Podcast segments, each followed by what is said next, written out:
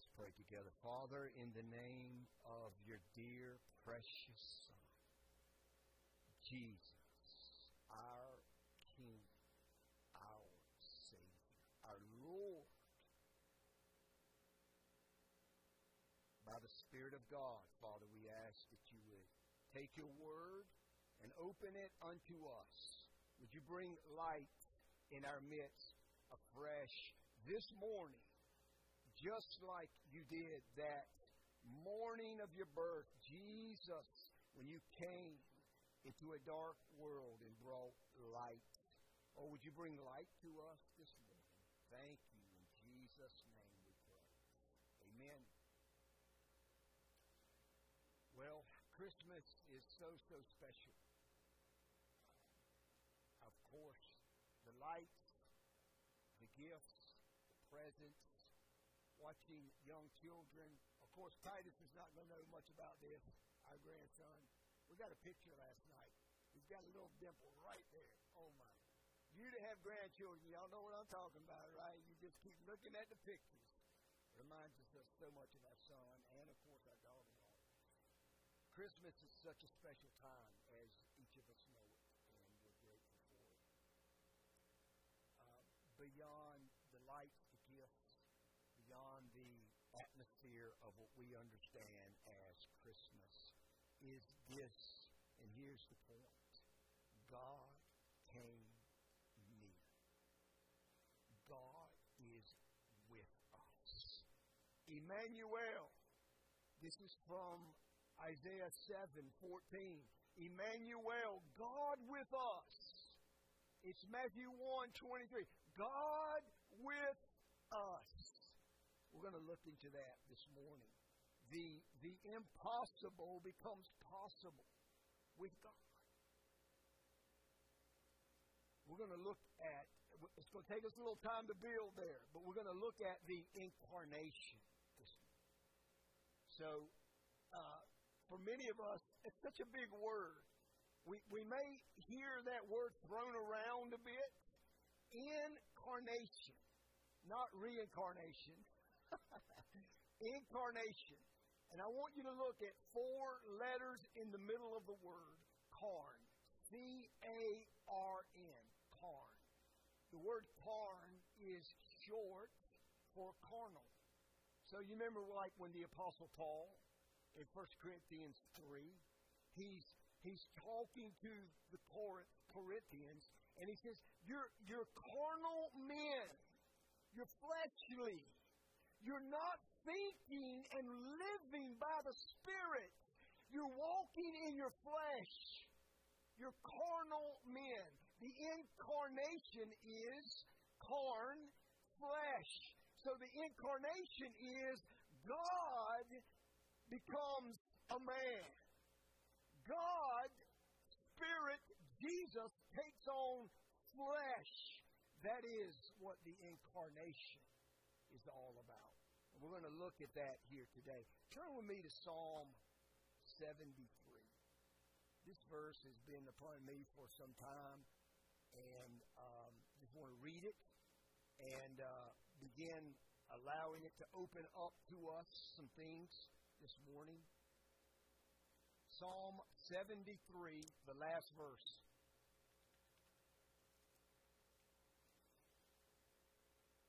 That which is impossible with man is possible with God. And we find that so specific when we look at this time of Emmanuel, God with us, the incarnation of God becoming a man. We'll look at the journey of this very verse here Psalm 73, verse 28. But as for me, the nearness of God is my good. I've made the Lord God my refuge that I may tell of all his works. The nearness of God is our good. This word good is used uh, probably a dozen times in Genesis 1. It's the Hebrew word tov. God made all things good. When he finished all of his works, he said, It's very good. It's very tov. This is the word used here that the nearness of God is our tov, it's our good. And I want to tell you, the distance of God is our bad. We don't want distance. How many of you know the days when you feel the absence, the silence of God? Oh no. I'm telling you, there are days over 35, 38 years of walking with Jesus where I have felt, and I know you have, the distance, the silence, the absence of God. That's not where we want to live. And so this whole season is about God coming close, God coming near us. I want to look at this word for just a moment the word nearness. The nearness of God is our good. This word nearness is used in the New Testament, it's carried over from Hebrew to Greek. But here's the word it is, um, let me see if I can remember, proskala, proskale, Kale, proskaleo. Pros means near. Kalao means to glue or to cement, to fasten something. So think about this word as being used of nearness. It means to be near, but with glue, with cement, to fasten it close. It is interesting that this word nearness in Psalm 73 28, the nearness of God is our good. This word nearness is used in the Greek language in Ephesians 5:21, 5:31. Think about this. He says, "A man shall leave his father and mother and do what? Cleave to his wife, and they two shall become one flesh. The word cleave is this word proskalao. And so the idea is this the way a man and a woman are to join together and cleave to one another like glue, to be fastened close. This is what God desires for his people, is that he would be near us. I don't want to speak so much about us, yeah, yeah, amen, us being near God. This morning, I want to look at a historical journey of how God comes near to man. In other words, I want you to see in the heart of God, it is His design. It's His very desire that He would be near us. And I think when you see the journey, the incarnation, Merry Christmas. This season will make more sense.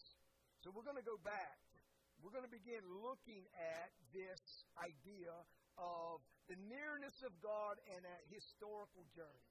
We're going to go back to Genesis, and then we're going to come forward in just a moment. I want you to think again about, because I, I really, my heart goes out to us. I want to ask this. Are any of you walking today living like in the present over the last season, maybe even now, you have a sense of distance with God. You have a sense of His silence in your life. That's not a good place to be. And my heart goes out to us in this. Because the nearness of God is our and so I want to say two things about this, just as a little side note. Okay? If you're feeling distance with God, number one, it may be a divine invitation. There's at times where God will give a sense of the absence of His presence and the silence of His voice but it is a divine invitation for us to come out of where we are and draw near to Him. Okay? So it may be a divine invitation. Number two, but usually when we sense distance with God, it's usually a some area of a human violation. We have violated or transgressed, we have turned from the Lord in some way.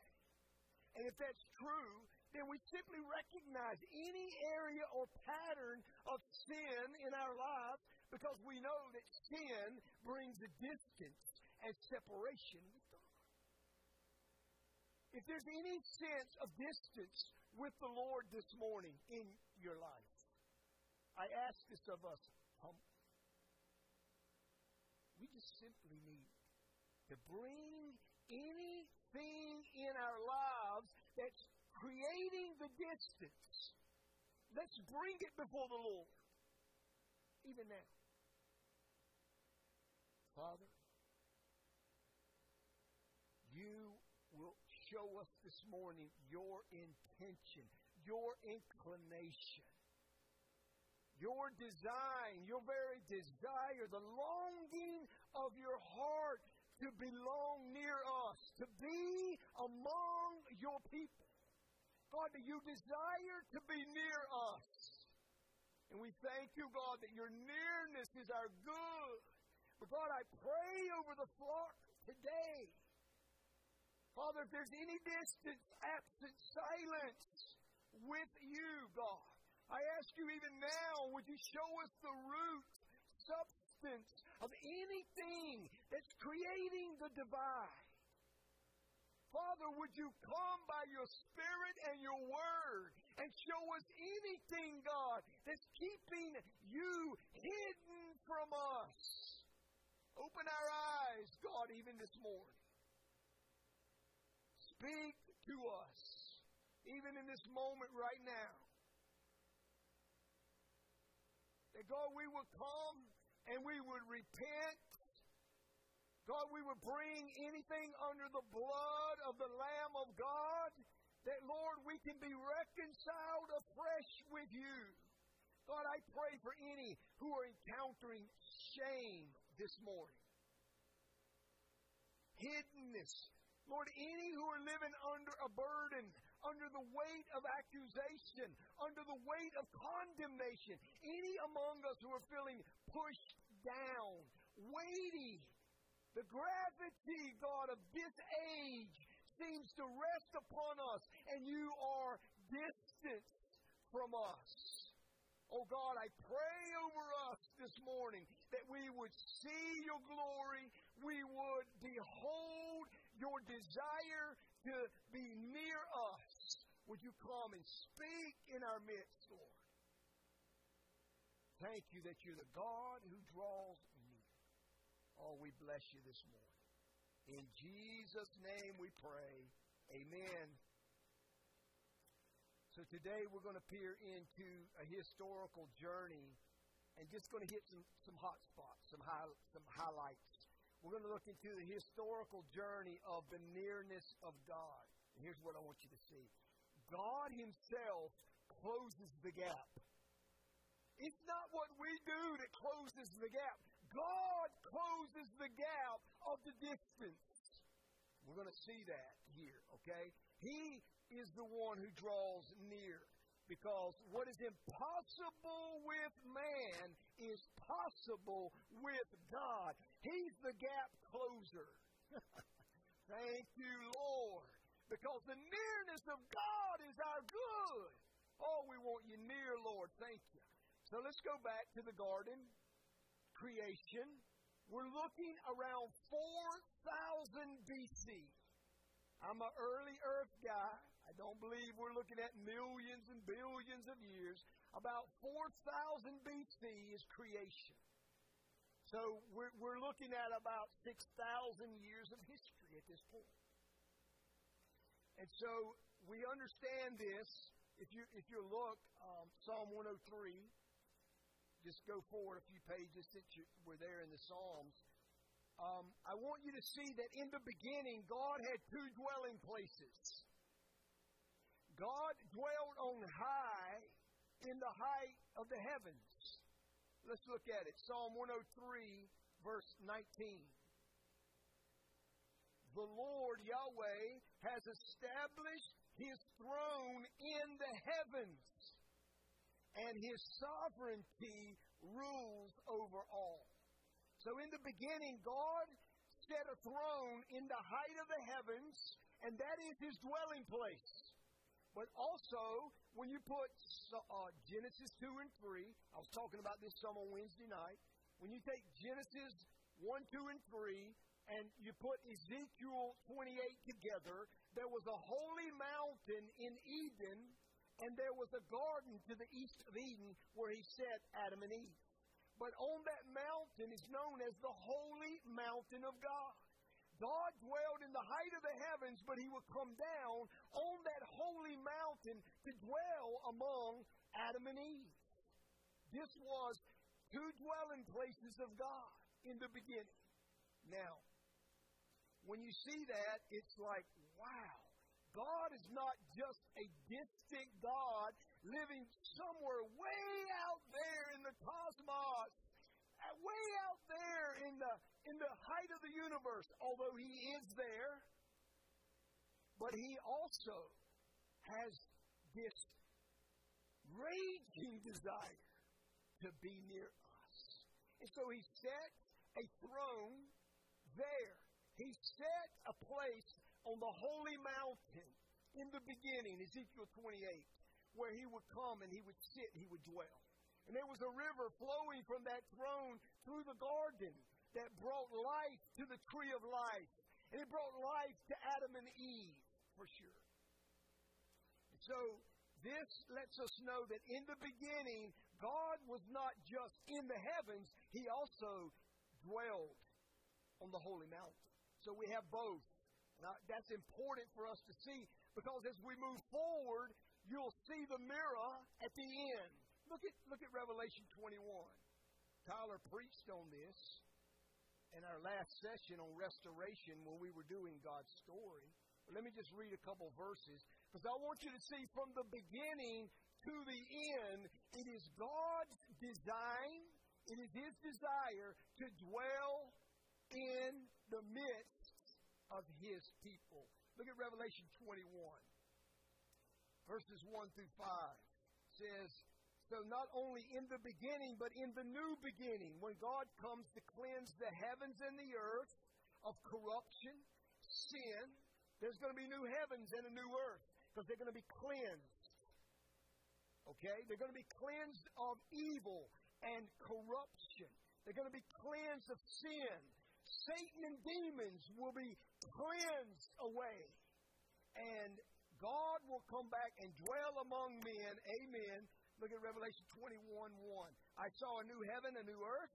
The first heaven and the first earth passed away, meaning they were cleansed, and there is no longer any sea. I saw the holy city, New Jerusalem, coming down out of heaven from God, made ready as a bride adorned for her husband. And I heard a loud voice from the throne saying, Behold, the tabernacle of God is among men and he shall dwell among them, and they shall be his people, and God himself shall be among them. Amen.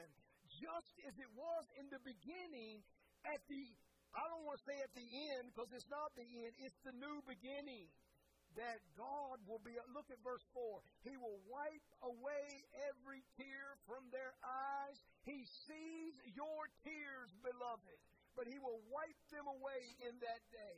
There will be no longer any death. There will no longer be any mourning, no crying, no pain. The first things have passed away. Verse 5 He who sits on the throne said, Behold, I'm making all things new. This is called the restoration of all things. Amen. And we look forward to that day when God will come and tabernacle among men again. So, between the beginning and the new beginning, let's watch how God journeys. Now, I want you to think with me, okay? 4000 BC is that Genesis 1, 2, 3. Go forward 2,500 years and get with me to Exodus 19. Exodus chapter 19. So, guys, when Moses shows up, it's, it's 1500 BC, Exodus 19. And here's, just think with me for a moment. Think out loud with me for a second here. It's been 2,500 years. Yes, God has been active. Yes, God has been speaking. Yes, God has been leading. But from the time he was on the holy mountain in Genesis 2 and 3, now in Exodus 19 and 20, it's been 2,500 years, and God comes down on Mount Sinai.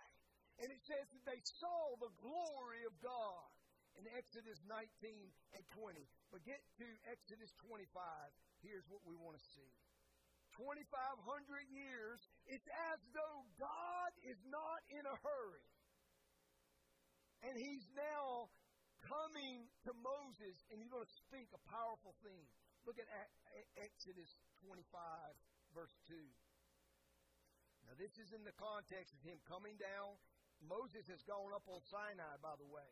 Moses is on Sinai hanging out with Yahweh.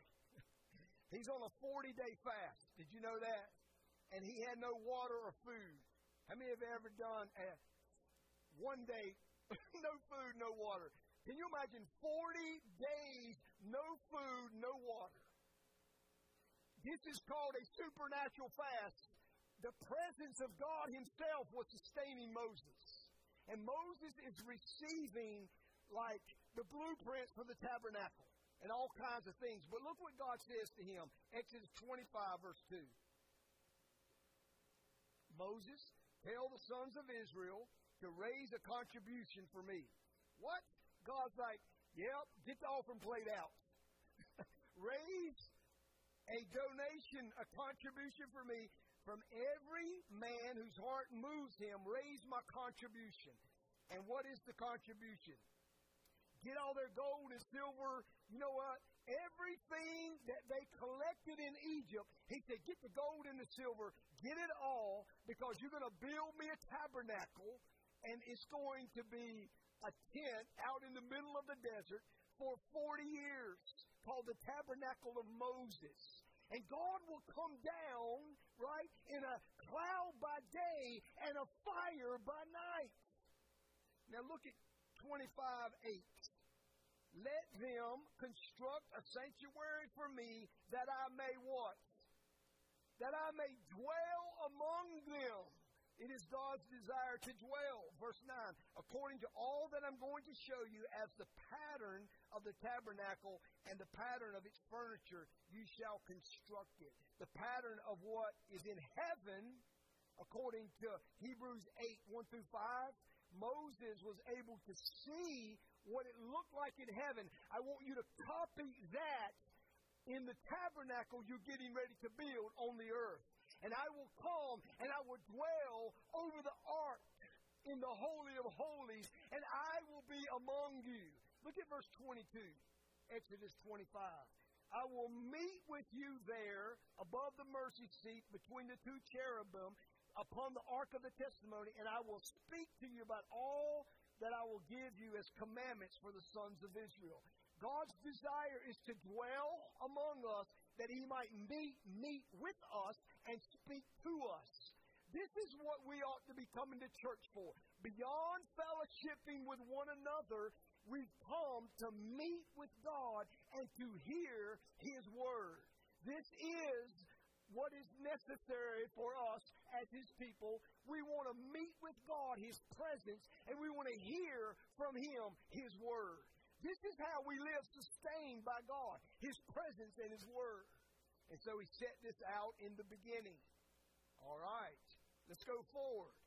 Now, you know that that tabernacle out in 40 years out in the wilderness, God would say, Lift up, time to go. When God would go, the cloud would lift, a, a cloud by day and a fire by night. God, God would lift from the Holy of Holies. It was time to move. You know, you know what God teaches us there? You move when I move. You move on my terms, not your own. Have we lost that today? We move when God moves. We, we go forward when God speaks. And yet, when God says, wait, you wait. Amen. Now, in this context, God lifts. You remember Joshua takes them into the promised land, and that tabernacle of Moses becomes the tabernacle of the Lord for 400 years. There, that tabernacle that God told Moses to build, it's in a place called Shiloh. It's it's 20 miles north of Jerusalem for 400 years. If you remember 1 Samuel, this is where Eli and his two wicked sons and Samuel show up. It's in the tabernacle of the Lord in Shiloh for 400 years.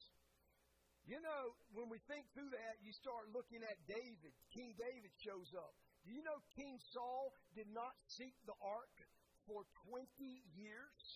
And yet David found the ark that was taken out into an open field by the Philistines. David found the ark of God, the most sacred piece to the tabernacle. David found the ark out in an open field, and he came, remember, dancing naked. I don't know, maybe a loincloth. he came dancing naked through the streets of Jerusalem. You remember his wife Michal disdained him? David is dancing and rejoicing before the Lord, bringing the ark into Jerusalem, and he brings it under a tent for 33 years of day and night prayer and worship. And it's again God desiring to be near his people. And David went and found that ark, and David would sit before the presence of the Lord beholding the glory and the beauty of the Lord. One last piece. Get, I won't turn there. I'm just going to, let me just hit this real quick. Um, David's a thousand BC. Then we get to, to his son Solomon, right? Around 970, 950 BC. Now remember, this is over 3,000 years now from 4,000, the beginning. God is still wanting to come close. Here's interesting. David, just like Moses did not get a chance to go into the promised land, Joshua did. David did not build the temple, his son Solomon did. But what God gave David two things. God gave David the blueprints, and he gave them to his son Solomon to build the temple. And number two, God gave David the finances to handle the cost. I have some good buddies who actually did the math of what that temple cost. And what David actually gave as a gift to his son Solomon to build the temple where God would come and dwell in Jerusalem. $85 billion in our time, in our, in our money today. It was gold and silver, and you just can't imagine what David gave. David was a wealthy man, and yet he gave the blueprints and the finances to his son Solomon to build the temple. Why? Because God, David was extravagant with the, his finances. Why? Because he knew that the temple was the place of the dwelling of God. Amen.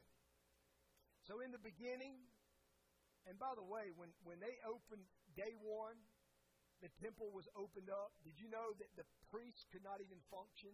Read it again. You get some homework this afternoon. Second Chronicles uh, five, yeah, Second Chronicles five, six, and seven says that the priests could not even minister. You know why? Because the glory of God was so present. The presence of God was so manifest in the temple. It says that the priests fell down. They could not even minister. What would that be like if God just flattened us all? We could not preach. We could not sing. We could not lift a hand to serve. We were just laid out in the presence and the glory of God. That's what it was like on the opening day of the temple. Read it again, Second Chronicles 5 through 7. In the beginning, to the history of Israel, to the new beginning of the restoration of all things, this is the pattern of God.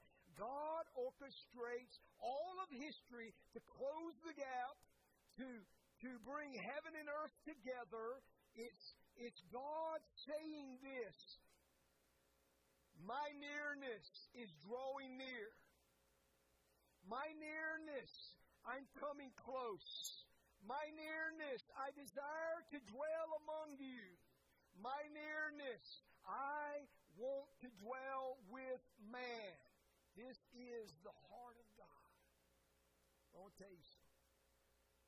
I did all that historical background to say this.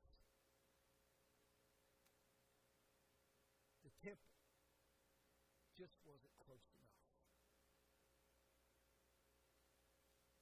God became a man in the first century, 4,000 years from Jesus, ah, took on flesh. Look at it with me. John 1, and we'll pull this together. John 1. You know what's interesting as a side note?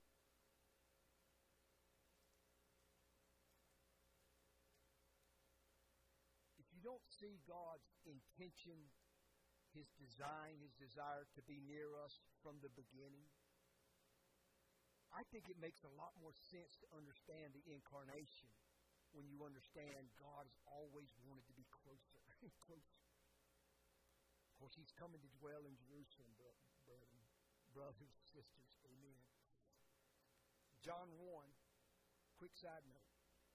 Matthew gives us like the story of Joseph and, and Mary and the Magi, right? Luke gives us like the angel Gabriel comes to Mary and he gives us the narrative. John, he just like drops it in your lap. He just gives us the basic, like, boom. And here it is. Look at it. John 1, verse 1. In the beginning, oh, you think he's pulling from something here? he's drawing out of Genesis 1 1. In the beginning, God created the heavens and the earth, in the beginning was the Logos, the Word. The Word was with God, and the Word was God. This is one of those key verses where we understand the divinity of Jesus. That indeed He is God. But look at verse 14. In the beginning was the Word, the Word was with God, the Word was God. Verse 14. And the Word became flesh and dwelt among us. Here's why I did the background with the tabernacles. Because this word is the word being used regarding the tabernacle of Moses, the tabernacle of the Lord, the tabernacle of David, back to the temple of Solomon. God has come to dwell among us the word is actually, the better rending of the word is tabernacled. God became a man and tabernacled among us. God came to live and dwell among men. He took on, come on, touch yourself real quick. He, he, I mean, God, this is the impossible with man, it's possible with God. God took on flesh. He put on skin because he wanted to be close and close and closer to us. Oh, thank you, Lord. So, this is the beauty of God closing the gap. His nearness, His closeness, wow. And I can say right here that when I go into Walmart when I go into the restaurant this season, when I say Merry Christmas, this is what's on my mind. I'm not thinking about lights and gifts and presents. When I say Merry Christmas to people, I am saying the light of the world has come. I'm saying God became a man. I'm thinking in my heart that God closed the gap. And God has become a man because he wanted to be near us. I hope that blesses you, maybe even to lift us up out of a slump, out of depression, out of shame and guilt and accusations and condemnation. God wants to be near us. Amen. Let me make a, just a last statement or two. This is interesting. When God in Jesus, yes, becomes a man, he did not lose his godness. He did not lose his divinity. in the incarnation. But secondly, when he ascended back to heaven, where he is now, sitting at the right hand of the Father, he did not lose his manness, nor did he lose his humanity. He is the God man sitting at the right hand of the Father. He is in a glorified body that we will receive at the resurrection. Amen. But I just let you know that he again, he's a five foot eight Jewish man. I'm five eight. I just mess with people when I say that. He is a Jewish man. I don't know. He might be five six. I don't know. We don't know how tall Jesus was, but he's a Jewish man, but he's the God man. And he did not lose his godness when he came to earth, and he did not lose his humanity when he went to heaven. And he's coming back as the God man.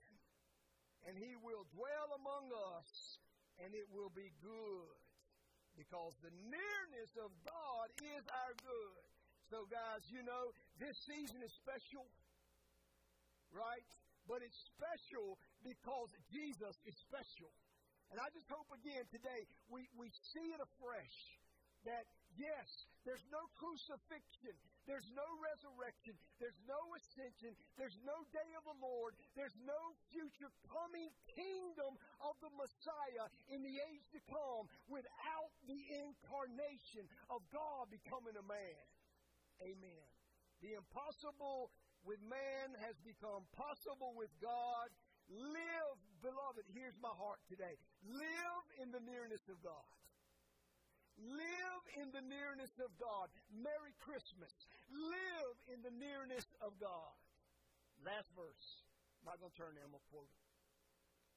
When Jesus lives, leaves the earth, right, right before, the, between his resurrection and the ascension, 40 days, Jesus gave a great commission. You remember that?